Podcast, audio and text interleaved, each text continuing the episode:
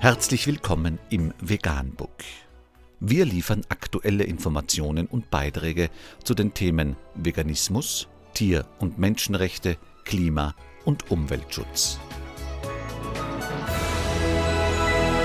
Dr. Med Ernst Walter Henrich am 29. August 2019 zum Thema Die Klimadebatte muss vegan werden. Unter www.vgt.at ist nachfolgendes zu lesen. Auch heimische Rindertierhaltung ruiniert das Klima.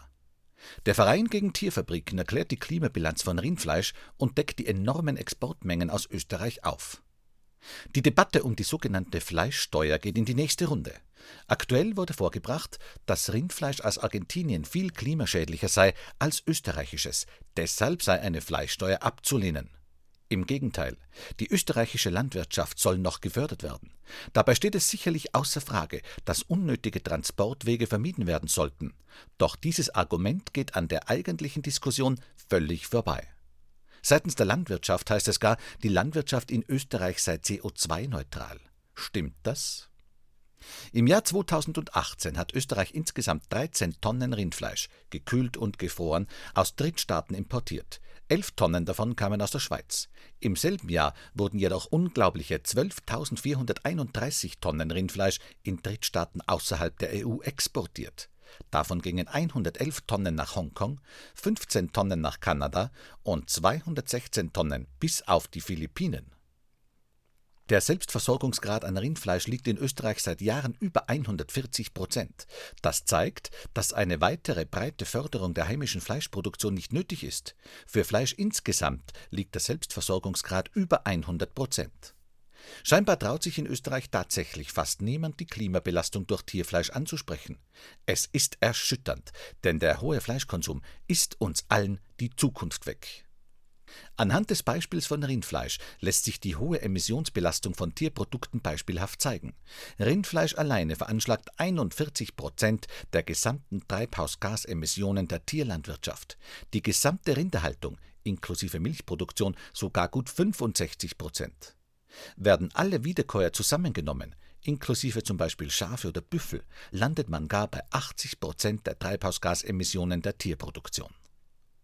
Eigenartigerweise wird in der aktuellen Diskussion von einer Fleischsteuer, die ja logischerweise jedes verkaufte Fleisch in Österreich, unabhängig der Herkunft, betreffen würde, abgelenkt und gegen Importe gewettert. Nicht nur wird dabei der enorme österreichische Export völlig vergessen, sondern das eigentliche Problem, der hohe Fleischkonsum, wieder einmal verdrängt. Derzeit liegt der Konsum von Rindfleisch in Europa immer noch über dem Weltdurchschnitt.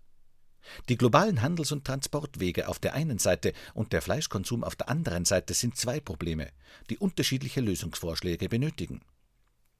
Die Einführung einer Fleischsteuer bietet die Möglichkeit, die realen Kosten der Fleischproduktion werden im Preis abgebildet. Die Einführung einer Fleischsteuer bietet viele Möglichkeiten.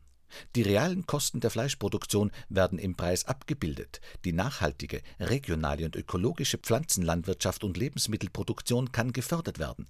Die Konsumenten werden zu einer Reduktion des Fleischverbrauches angeregt. In Österreich alleine hat die Landwirtschaft exklusive Weiterverarbeitung, Transport, Futtermittelimporte usw. So im Jahr 2017 gut 9 Prozent der Gesamttreibhausgasemissionen ausgemacht. Der Anteil von Verdauungsgasen, hauptsächlich Methan, aus der Tierhaltung und Gülle betrug davon mehr als 70 Prozent.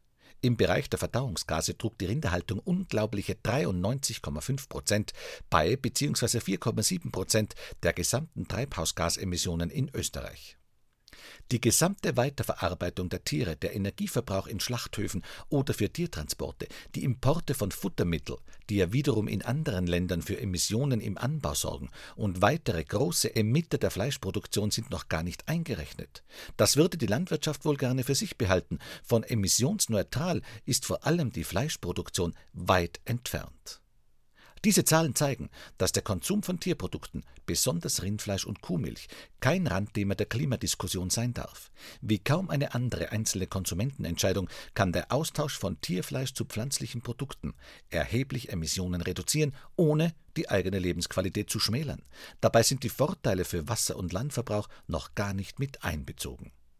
Auch namhafte globale Player wie die United Nations mahnen zu einer Reduktion des Fleischkonsums und einen Wandel zu in erster Linie pflanzlicher Ernährung. Schon vor mehr als zehn Jahren wies die UN auf die Klimagefahr durch die Rindertierhaltung hin. Wann wird auch Österreich den Mut haben, die Fleisch- und Tierproduktindustrie hinter sich zu lassen und endlich vernünftige Klimaschutzpläne mit Inkludierung der Tierlandwirtschaft zu unterstützen? Vegan, die gesündeste Ernährung und ihre Auswirkungen auf Klima und Umwelt, Tier- und Menschenrechte. Mehr unter www.provegan.info.